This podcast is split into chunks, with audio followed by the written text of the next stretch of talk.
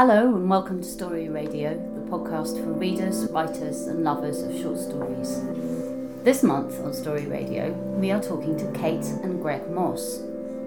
Kate Mosse is the author of 10 novels and short story collections, including the number one best selling The Joubert Family Chronicles, The Burning Chambers, and The City of Tears, as well as the multi million selling Languedoc trilogy, Labyrinth, Sepulchre, and Citadel, and Gothic fiction including The Winter Ghosts and The Taxidermist's Daughter, which she has adapted for the stage for 2022. Greg Mosse, her partner, has written for stage and taught and encouraged developing writers at Westdean College and many other places. His first novel is a futuristic thriller called The Coming Darkness. It has been described as Blade Runner meets John Le Carre Kate and Greg, lovely to meet you both, and welcome to Story Radio. Thank you for having us. Lovely Great to, to, be, be here. here. Thank you very much. Do you both have a background in stage writing? And I just wondered what you thought that had, the way in which that's affected your approach to narrative. I think it helps to write punchy sections of drama so that you're not having to think about the whole of your novel all the time. It's really tempting to think that on every page of your novel you're writing the whole story, but you're not, of course. You're just writing that fragment of drama that you're focusing on at that that one morning at 6:30 when you get up. That's the fragment that your focus should be. And of course theatre is like that. Theatre revolves in a sequence of discrete scenes and a lot of the drama comes from the audience comparing what happens in different scenes and making up their mind about what that means. In a way, it helps you to understand that writing for theatre helps you to understand that the text is the evidence and the audience is the jury. That's really lovely. But is it, I, I guess um, I think from people I've read who've worked in both mediums, it can, can work in two ways. I think with you, it's kind of like um, you've kind of kept that constraint, whereas a lot of other people suddenly having this ability to kind of you know describe everything and every interior thought and so on, they they go completely other way. Just a brief response to that. The first draft of The Coming Darkness is 170,000 words. The published novel is 98,000 words. Hmm. So clearly, I did exactly what you just said. And was, was it was it other people's response that made you trim it back? goes like this first draft mine and then i rewrite it second draft so i'm probably down to about 145000 words then. I showed hmm. to kate and she had some brilliant editorial ideas. The next draft goes to my agent and now i'm down to about 125 we do some more work well i say we i do some more work on it and we're down to about 112 when i give it to my editor brilliant editor at moonflower christy doherty. Hmm. And w- with her excellent, concise, scalpel like notes, it ends up at 98,000. So it's, it's a repetitive process of refining. Did you find it difficult? No. You didn't go over those things? Or No, something? no, not at all. Some of them will be in The Coming Storm, which is the sequel that I'm currently writing. Hmm.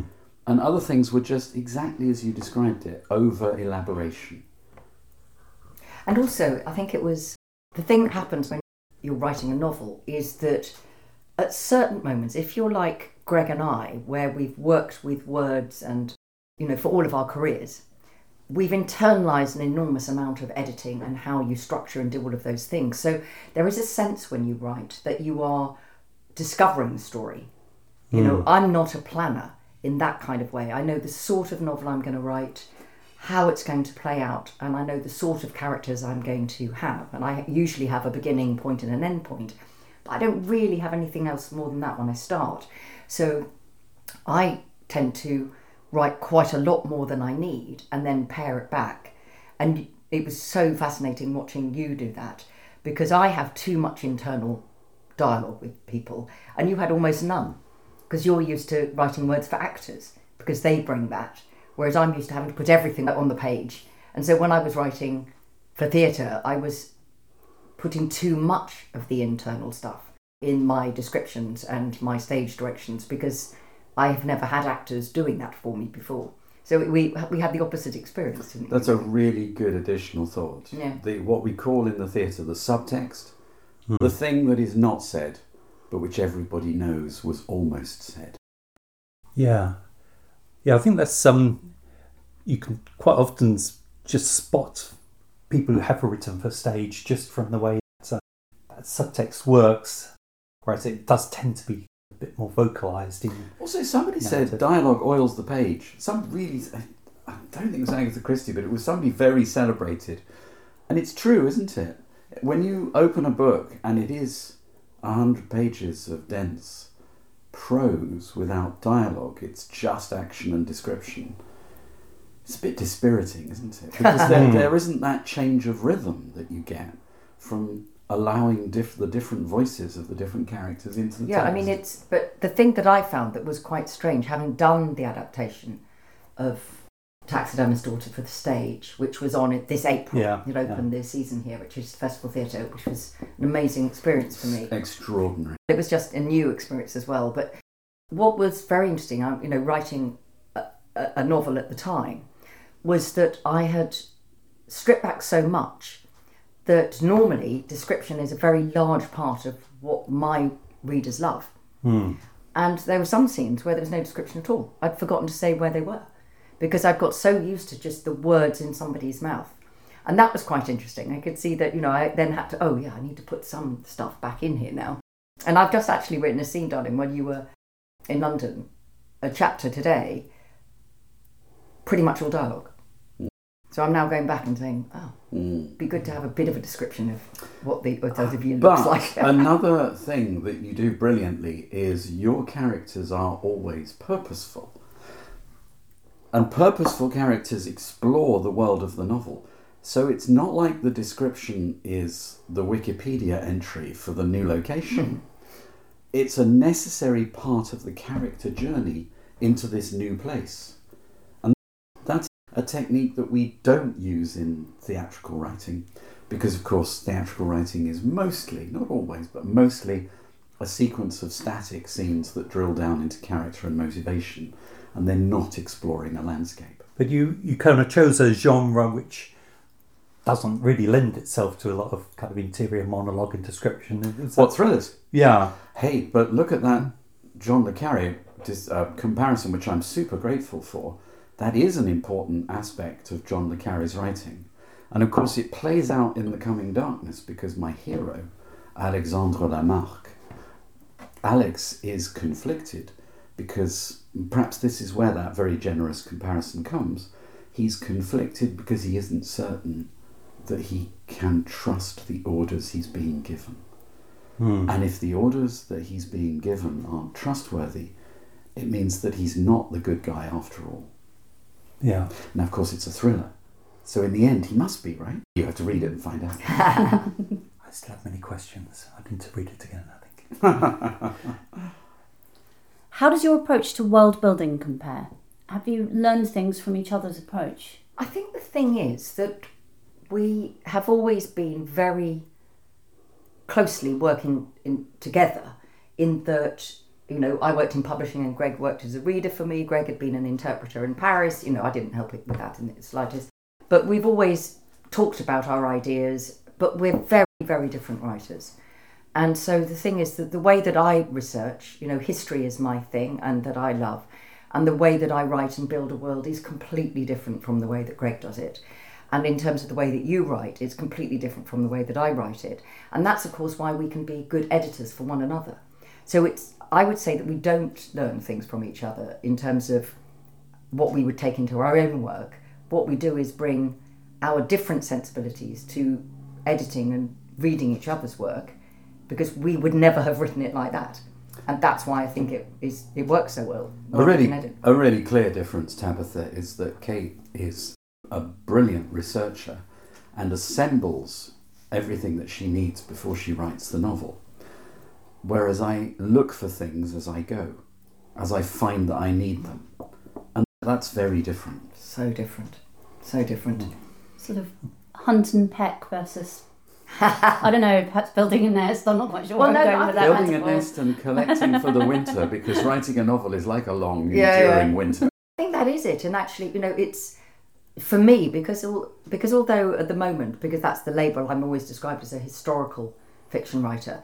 I don't think of myself like that. I think of myself as an adventure writer. And so pace and jeopardy and momentum and forward movement are fundamental. And that's very different from a historical novel where actually it's about gently building the landscape. So I need to know, for me, to write in the way that I do. Firstly, I do all my research. I don't hire that out to wonderful PhD students or things like that. I need to do it myself because quite often in the research I find things that I know I can use. But secondly, I need to have all of that at the front of my mind so that when I start to write, so if I'm right, you know, both Greg and I might be in our different ways writing a chase scene, but for me, I need to know precisely what everybody's wearing, precisely what the landscape looks like, because it makes a difference to how you write the scene. You know, if you're writing historical fiction, if you don't know what people wear on their feet, then can they run? Hmm. Can they climb a tree? Can they get out of the window? You know, these things are really fundamental to how you write the scene. You can't just add that afterwards. Whereas obviously if you're writing something more contemporary or even in the future, you kind of almost, it's not, I mean, wonderful phrase that you've used, you know, that it's like now but more so. Whereas when I'm writing about 16th century, it really isn't. So I, ha- I feel I have to be able to see that world before I start. Hmm. Yeah, I think there's certain key details that you just managed to pick out, which really just it's just so that difference that kind of just shows you somewhere else. Yes, and it's and you don't need a lot. That's the thing about research, historical research, is that you need to put enough on the page so that the reader knows you know everything. Mm. So you don't need to describe every single thing a character is wearing in order for people to feel that they're in you know the 16th century. But you do need to, you know the bit I'm the, the book I'm writing at the moment is set in the early 17th century. And this sounds a tiny thing, but of course it's very significant that ruffs suddenly were not being worn. Flat collars were being worn. I was writing a scene where somebody's having their throat cut, and that's very significant because it's much easier to cut someone's throat if they've got a flat collar hmm. than if they've got a ruff that completely covers their neck. And these things sound so tiny. So it's not describing the ruff for the sake of saying, I know they don't have a ruff or they do. It's, you know those things and you put them in because actually they're part of the plot. Hmm. and they're discovered because the characters come across them Yeah. in their person in their purposeful through the plot. Yeah, yeah, and hmm. you know, and you know, I, when I'm writing a scene and I describe somebody wearing a belt, if there is no significance to the belt, I won't necessarily mention that because all it says is that I've looked at enough pictures and know that every single judge would wear a belt. But if that belt might be used for nefarious purposes, then it's obviously quite significant because when it disappears, we need to know who's got it, you know. So it's those things that that's how you use the research. That's how you build the world, not by giving a blanket. There was this on the left and there was that on the right. It's the details that you just drop in. Convince me you've done taxidermy. I have done tax. Have you? right. It was the most disgusting piece of research I've ever done in my entire life, and I was really bad at it because I'm very bad at all craft anyway. Um, but it was essential, but for two reasons. There is a really visceral thing about doing it, and the smell, but also the weight of a dead bird. You know, it's so strange, but of course, birds you think of as being so light, and if you've ever had a robin or something on your hand, they- they are you could barely feel them. But when you're holding a dead crow, you know that you understand where that phrase dead weight comes from hmm. it's just a completely different thing and i wouldn't have been able to write with respect for the craft if i hadn't given it a go myself i have not murdered anybody however there is a line at which the research does not go and neither have you No. Only in this head. but I did have the challenge of researching the future. Yes, I was just going to ask about that. Go ahead. I'm just interested in knowing how you create a futuristic world, what principles you use to research and build a world. So the Um, start to start with, it's only arm's length. Fifteen years is not even a generation, is it? So as Kate just said, it's today, but more so. The things that we are concerned about have been intensified by the passage of 15 years' time. Then the next thing is that if you read the newspapers, if you read magazines like The Economist or New Internationalist and so on, you quickly find that a substantial proportion of the journalism is not about the past or the present, but it is about the future. It's mm. about where this current preoccupation will lead us in two years or five years or more. And I remember when I used to work in economic research when I was an interpreter, we would talk about two years short term, five years medium term, and then 10, 15 years. That's long term already. But actually, when you look, even at the fast pace of human evolution or, or the evolution of human society and technology now, there are things that change enormously in 15 years, but not everything. Small things. So, for example, in the coming darkness, my characters might well pop out a communication from their watch and talk to a holographic representation of the person they're speaking to rather than have to look at the tiny screen on their mm. iWatch. You know? That, yeah. that sort of evolution seems to me realistic. More electronic vehicles, of course, you know, all of that sort of thing. And you read a lot of science. I do. You read serious things about um, where the world might be going, which yes. of course is why it's so vivid on the page in The Coming Darkness, because it feels like I mean, it's plausible. That's the idea. Mm. And another thing would be the travel corridors. There, there being a way of organising travel in order to minimise the impact of transgenic diseases. A cruise ship docked today in November 2022 in Sydney with 800 COVID positive passengers on board out of 4,000. Wow. Mm. So that's as bad a thing as happened right back in March 2020 when we were first in lockdown which, by the way, is the reason I wrote the novel because mm. the, my theatrical career was arrested yes. by the mm. lockdown. We couldn't gather together in rooms and and enjoy that wonderful communion of live theatre. Anyway, so back to the question of researching the future. It can be done because all responsible organisations are always speculating a probable future. It's funny though, because I remember years ago reading Habermas and having lectures on it, and like this idea that with the internet, you know, truth would not be a problem because everyone will just be able to look things up and you know it would all become clear. Mm. And you think actually what's happened is completely opposite. opposite. It's yeah, yeah. There's always that kind of surprise thing that just catches you out. I mean, that's been the interesting thing writing Warrior Queens and Quiet Revolutionaries is, of course, we still have this rather lovely but quite naive idea that people in the past told the truth, even though we are living through a time where we are seeing quite wholesale lying by many political parties in all parts of the world and of many political persuasions. So we know that these people now are not telling the truth. We see them lying on television. And then they're caught out, and then they have to say, okay, maybe I did know about this, and maybe I did that. But when we go back into the archives in the past, we assume that everything we're reading is a true record. But of course, people in the past lied too. You know, one of well, the, they didn't know. All they didn't know, but it, I mean, it was their best guess. It was their best guess. But history is always written with an agenda, always. Mm. It, it's never objective in that kind of way. It, it, it can't be. So, you know, one of the interesting ones in the book for me was Theodora of Byzantium, and what we know of her comes from a historian called Procopius, but he wrote three biographies of Theodora. One, she's a complete harlot and a, you know has slept her way to the top, and she's dis- a disgrace. The next one, she's the most wonderful woman that's ever lived and is being a beautiful wife to the emperor, and this is all terrific. And then the third one is about half and half. Now, if we only had one of those, that would be the view of Theodora of Byzantium, because it's the only record there is. But all of them are seen through the eyes of a man who didn't feel women should be speaking in public. So that's the thing that's quite interesting, I think, about you know when you know writing this book was, in a way, we know we have to make assessments now and read round subjects to get as wide a range. But we accord to the past a sort of honesty that wasn't there. Don't you think writing about a near future, something slightly speculative like The Coming Darkness, writing things set in the past, writing this brilliant non fiction, Warrior Queens, they're all in the domain of critical thinking in a way, aren't they? Yeah, yeah, totally.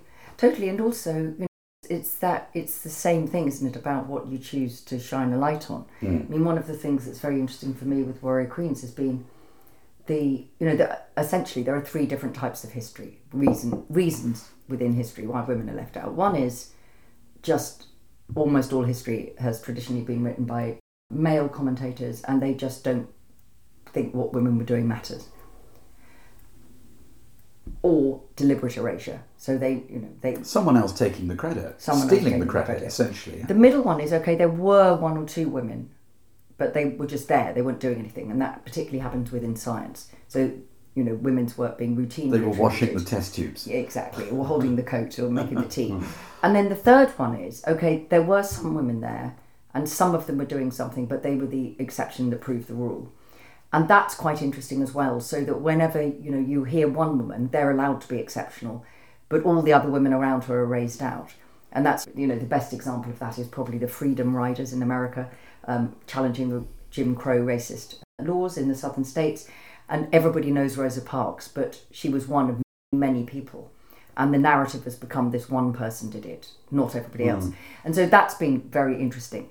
You know, starting to you know not only discover all the women that have been airbrushed around the women, all the women who've been airbrushed altogether, but also the way that certain women are allowed to only be one aspect of themselves. Florence Nightingale is a very good example of this. She's allowed to be the lady with a lamp, but she's not absolutely not allowed to be the brilliant statistician she was. She actually invented the pie, pie chart, extraordinary love. But also, she had some really appalling views um, on race and empire and wrote very freely about these things. And one of the things that's really important is you have to put all of everybody back in history. Otherwise, you don't get a true picture of history. You can't just put the people you approve of back. Well, You you, have the parallel in your historical novels. You have the parallel thing that you do put on stage.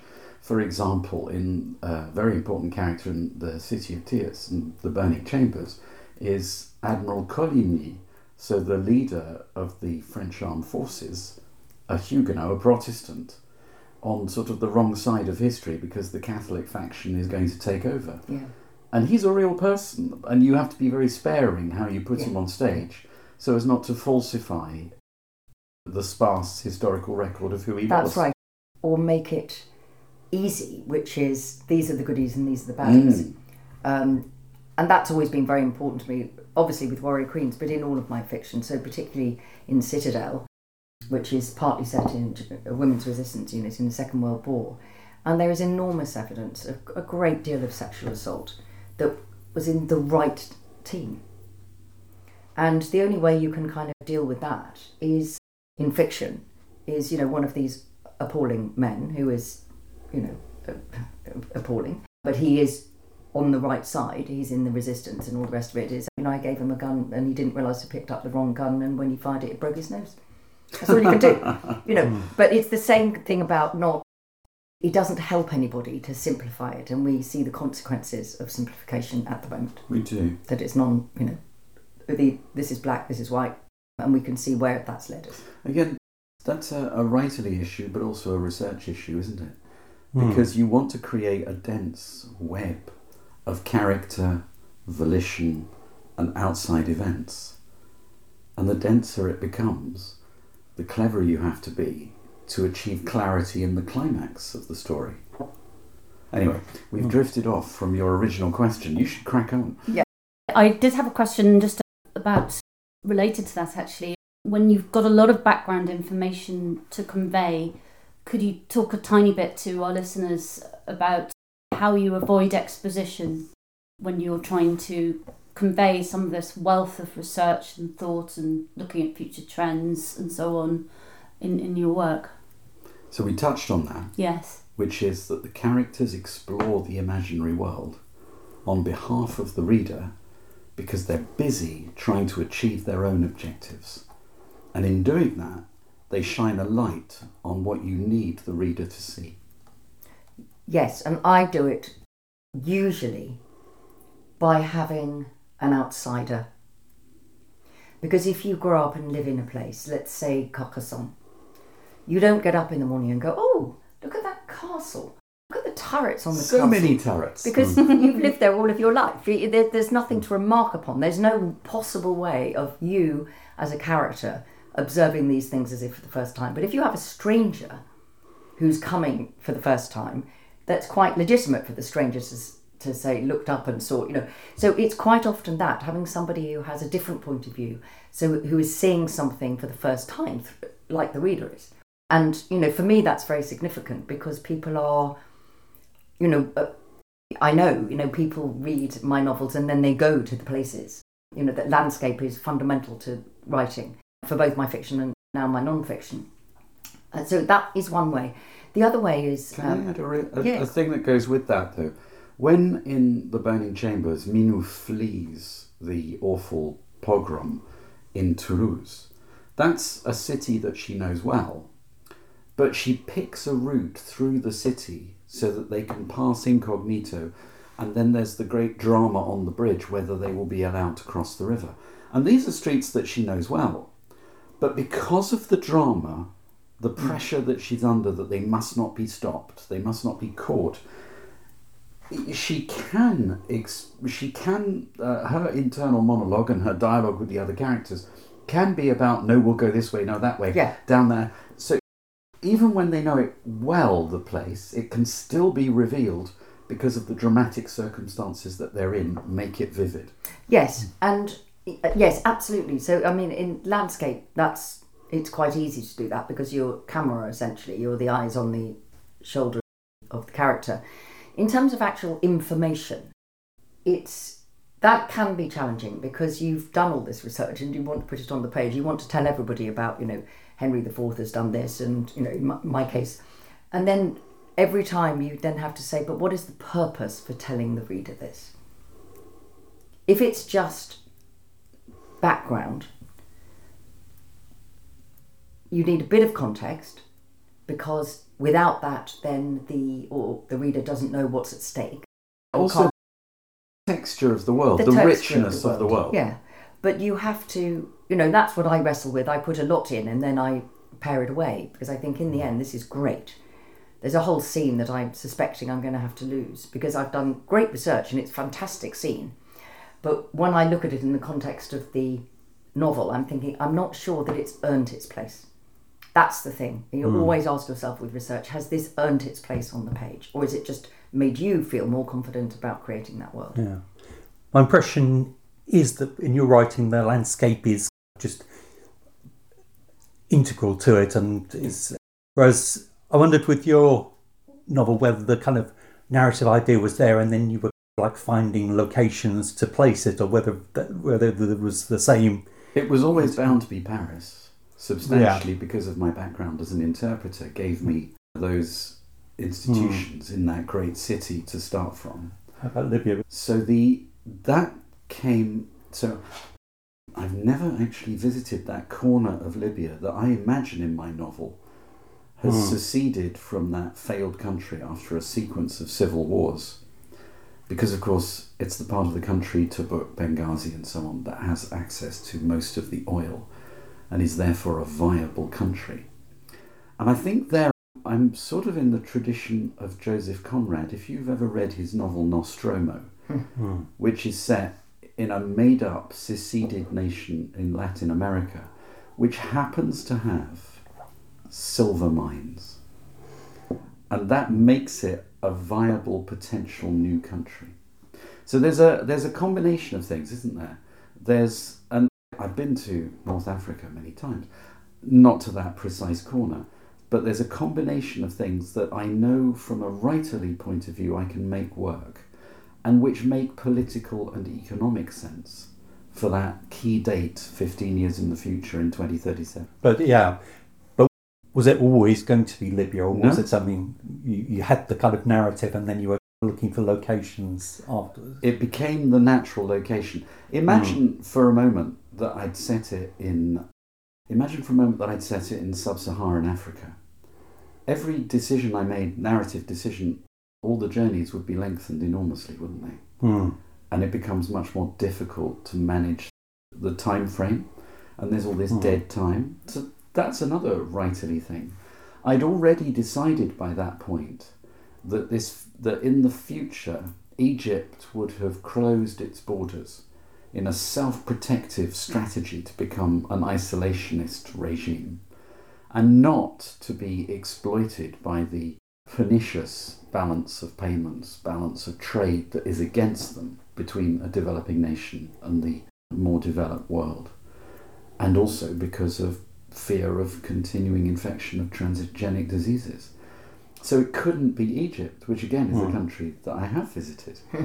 um, the final thing, of course, was I was reading about um, I was reading about the history of Libya when it first became. Uh, so that's the recent history, the civil war, Hmm. when it became, and I noticed that there's a connection to the ancient world and the way in which the Greeks and the Romans referred to this corner of Africa, that shoulder of Tunisia, which is very close to the Egyptian border.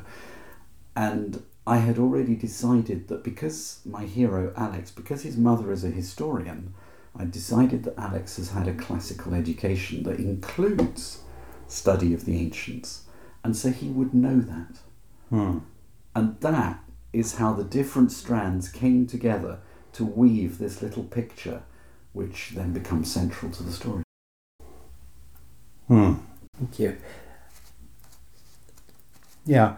Did you feel it was always going to be a thriller, or did you did you have a yen to maybe try another type of genre? It was always going to be a thriller.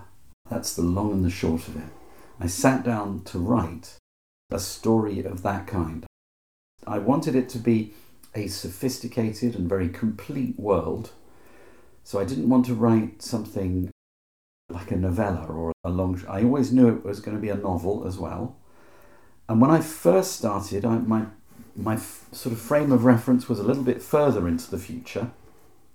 And as I began to write it, I brought it closer for all the reasons that we've already Hmm. discussed. But yes, it was always going to be a thriller. Yeah. Why was it fifteen years? Because it, I was, I was thinking actually could, could have You're been gonna- less. It could have been five years. You're going to like this though.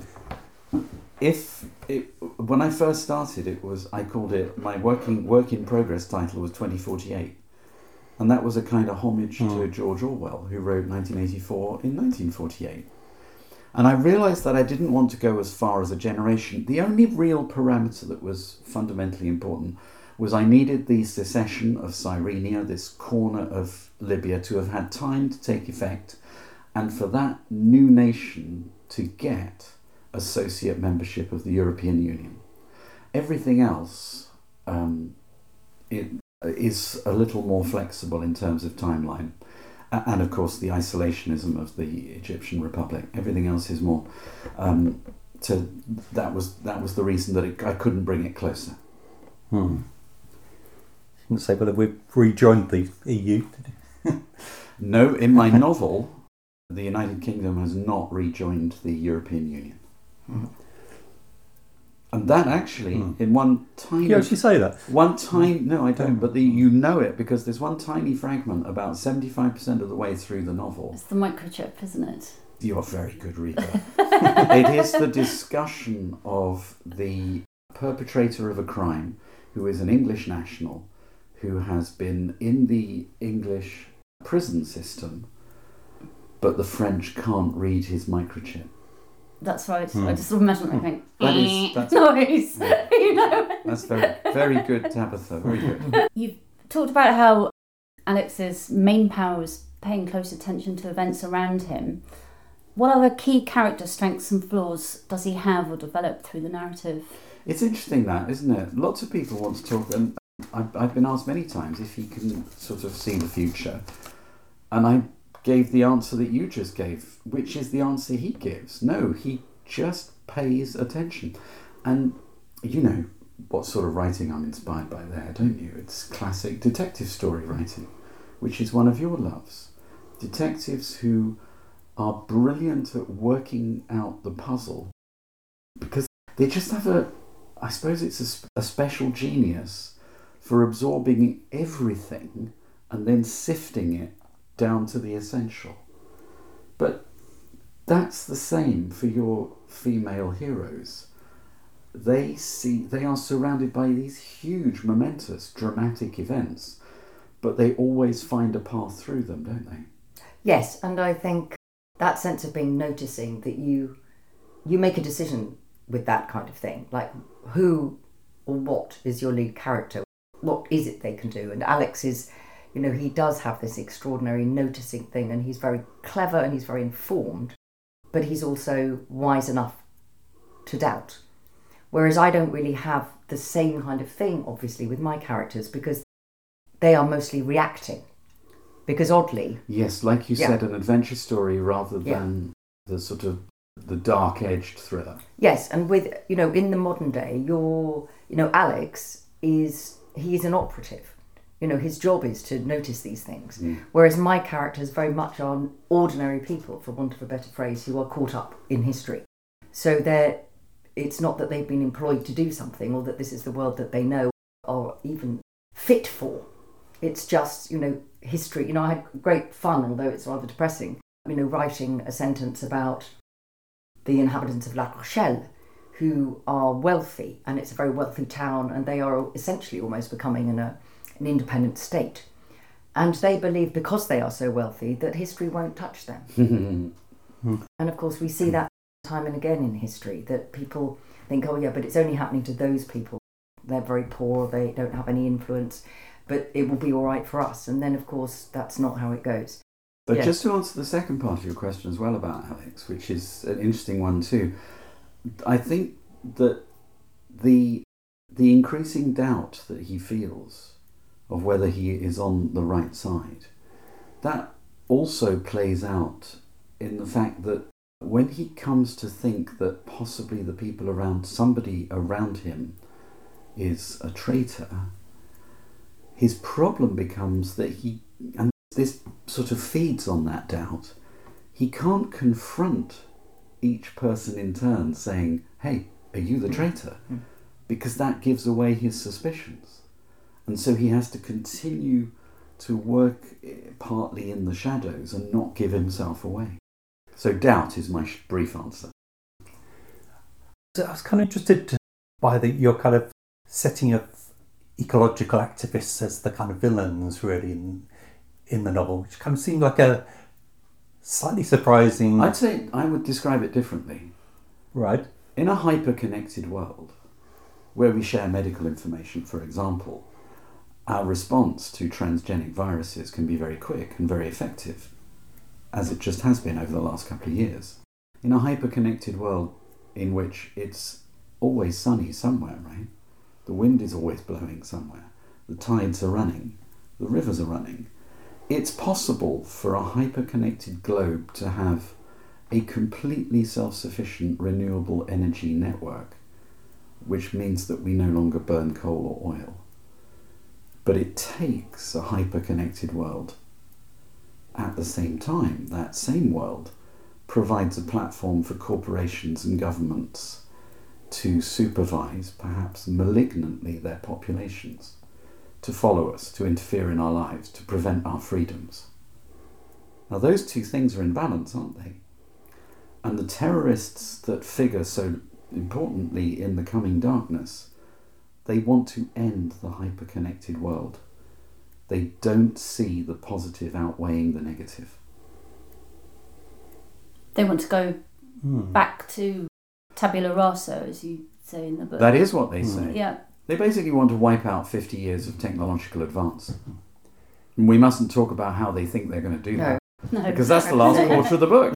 Yeah. Yeah, it's a bit like kind of the Charles Manson sort of, you know, just throw everything up and you know see what comes out, isn't it? I'm going no further. Yeah, it felt, yeah, it felt at times to me like there was a big battle between sort of belief systems and false belief systems within the. Yeah, I think novel. possibly I'm influenced by Kate Mosse in that because if you think about the Languedoc trilogy and the Crusade against the Cathars, Hmm. and then Citadel, as Kate mentioned, with the Nazi occupation, and then the Joubert family chronicles with that opposition between Catholic and Protestant.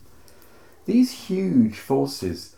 What one of the brilliant things that that you do is you find those hinge moments in history. I mean, I hope to have found one in my imagination in the future, but that's what you do, isn't it? You find a hinge moment in history when things are changing. Yes, and It is a battle of beliefs. It's a battle of beliefs, Mm. and if um, if the St Bartholomew's Day massacre had not happened, and if Henry IV had not been assassinated in 1610, then there would not have been the French Revolution. Probably, can't say for sure, but probably there wouldn't have been. So for me, it's always I like that phrase, the hinge moment. It's about the moment that a different story could have been told. And the belief systems, you know, as we see today, people believed they were completely right and that the other guys were completely wrong. But of course, it's never about belief, it's always about power. And with it, religious war is never about religion, uh, or at least it's ne- never about faith. But then within that, within those huge combats for power, you're what you call just now ordinary people. They will never have power, will they? They will always, to a certain extent, be victims of these tides of history. Yes, they will, but also they will make a decision about whether they are going to fight or give in. Yeah. And that's the thing that you know you have to remember when you're writing historically, is that the people then didn't know. You know, Mm. there's a great deal written, particularly about the resistance, but the resistance in France, pretty much until 1943, was seen as terrorists by most French people. They were not seen as the good guys trying to rid their country. They were seen as the people who were stopping their country having a good place in the New World Order. Everybody believed at that stage that Germany would win. And it's only, you know, there's a phrase of the resistance of the onzième heure, the 11th hour. And it was very late on that people started to change. So when you're writing history, you have to remember that, that they don't know. Should they run away? Should they grab their belongings and leave? Should they compromise with the evil forces? Absolutely. Or just keep their heads down and put their families first and just say, okay, I don't really care that much. I'm, of course, I'm going to convert to whatever I've got to convert to. you know, I mean, that, you know, that's it. And you, and it's also the idea that everybody believed, um, you know, you can't, when you're writing about faith in the 15th and 16th century, it was as fundamental to everybody's life as breathing. It's hmm. not like now when people talk about, do you believe in this or do you believe yes, in that? do you have a It- spiritual yeah, side? Yeah, hmm. you know, belief just it just didn't exist as a conversation. Hmm. So it's hard to, yeah. Obviously, you know, we- have our background of science, which tells us, you know, how things are and how things have come about, but obviously they didn't have that. And it's, um, Well, they Did, but in the same way that people will look back on now and think that we're all idiots that we didn't realise this X, Y, and Z, or that COVID only happened because of this. I mean, every generation feels that they have the most up to date information. Hmm. It's a huge amount happening in the 17th century.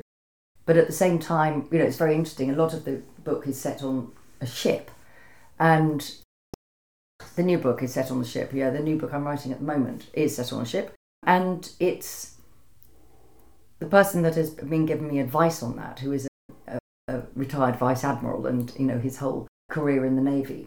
He said, you know, the thing is, Kate, that it's a very odd thing that ships themselves didn't change very much in their build and their design and how they worked from the you know 1300 to 1800. It's only when metal comes in that there is a very you know, and that was really interesting because everything else was science, and certainly with the kind of equipment that they're using, things were changing very quickly in the way that we'll look back over our time and see the huge changes. But I mean, all of these things in a way, but are kind of these are more general points.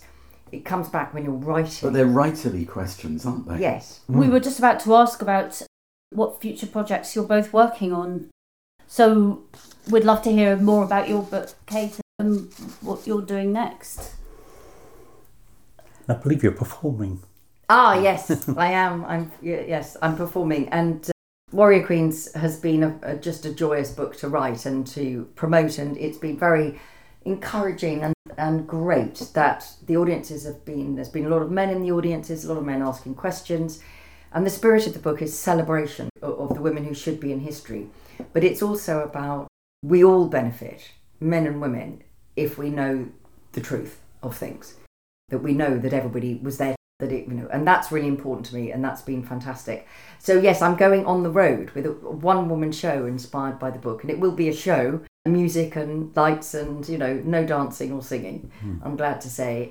And that will start in march and i'll be on the road for about six weeks so it will be an mm. enormous challenge and a very different thing to do i'll be away from home for a long time Is that your first very nice. time performing? I do a great deal of speaking, but mm. yes, in terms of actually doing a show, not since we probably since we met when we were sixteen. Probably the last show I did. You've done a lot more mm. shows because you do theatre. certainly have. yeah, so I'm not an actor and I'm not a performer, but I mean I do a, a, a lot of big speaking, as it were. Yeah. So it won't be so different, but but it will be very exciting. Be really good Mm. fun to do. Good luck. Thank you. And Greg's same question to you really. Are you is there going to be more about Alex or what's what are you working on next? So, Moonflower Books have done a wonderful job with The Coming Darkness, and I'm already contracted to write The Coming Storm, which is the sequel. And I think And so many of your reviews, darling, have said we really hope there's a sequel, haven't they? Which we is must not let them down. we must not let them down, which is absolutely brilliant. Greg's had some amazing reviews, and there's so many books published. So to get any attention at all is, but every single one has been saying more, please. So that is very handy. And I think you'll see straight away uh, how how that can be because if you you if you the climax of the novel obviously it all comes to a point in this unifying climax of great drama. But that doesn't mean that it's all over. It doesn't mean that every potential enemy has been wiped from the board. So there is necessarily a follow on and there's also and i think this again is um, perhaps quite a modern preoccupation, but I think it's important too. There is the impact of the drama of the coming darkness on my central characters' lives, their Mm. emotions, their psychology going forward, which is also worth exploring, I think. Yeah, I was they- wondering that we find, we find out more about Alex. Do we have a That's lot right. more? And also those people close to him. Great. That'll be that's something to look forward to. That's fantastic. Thank you, Tam. Mm. and are you working on that now? I am, yes. Yeah. In fact, he's finished it. He's very quick, very quick. Enviably quick. So uh, do you have any advice for writers listening to us? Just generally about how to what sort of perhaps if they're creating a world in the past or the future, what advice would you give to writers? The advice is probably the same, really, which is there is there's no shortcut. You know, the only way to write your novel is to sit down and write your novel, and I think that is quite important because people often lose heart. They start and they don't get very far, and I think you actually just know that your first draft is just for your eyes only, and just get it down until you've got something to work with. You don't really know what kind of book you're writing, and you don't know what you're capable of. You know, it's like uh, you know the analogy I always use. It's like you know trying to decorate your house before you put the walls and the and the roof. on. You know, so everything changes once you've got that sort of sense. So I think the important piece of advice is just do it. Don't talk about it. Just do it, and know that everybody's first draft is not for public consumption. And it's the for me it's the thing I mentioned earlier, which is when you write, you should be writing just the moment of drama that you're currently preoccupied with. And then you write another one, then you write another one. And these are the bricks or the blocks from which you build your house, and your house is the novel.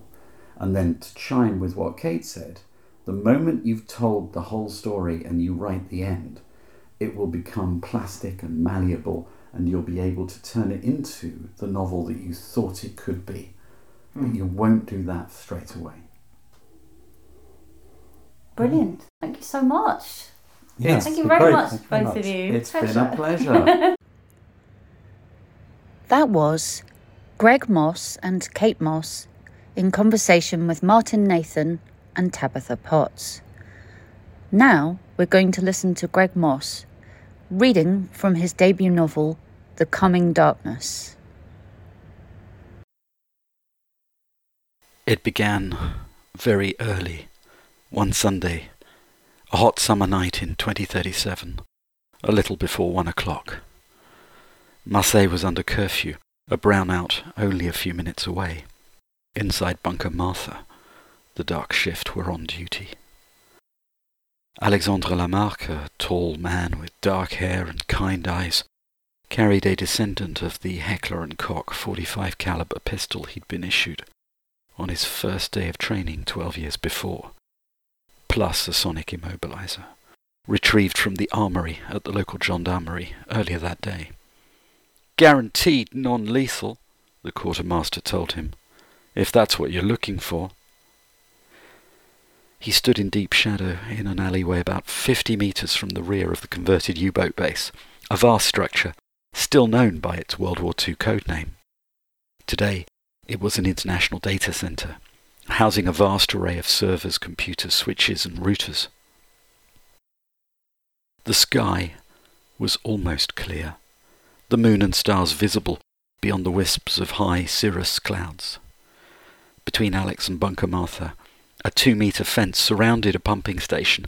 Back in the early 2000s, a pragmatic computer engineer whose grandfather had worked the mines above Marseille invented the idea of channeling groundwater from the drainage tunnels in the hills, absorbing the waste heat, and then releasing it out into the blue waters of the Mediterranean. An excellent plan, thought Alex, but also an obvious weakness.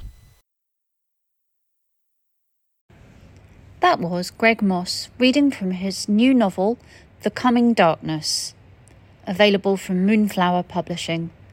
I hope you've enjoyed our interview and reading today. Please do subscribe for more short stories and interviews. Thank you. Goodbye.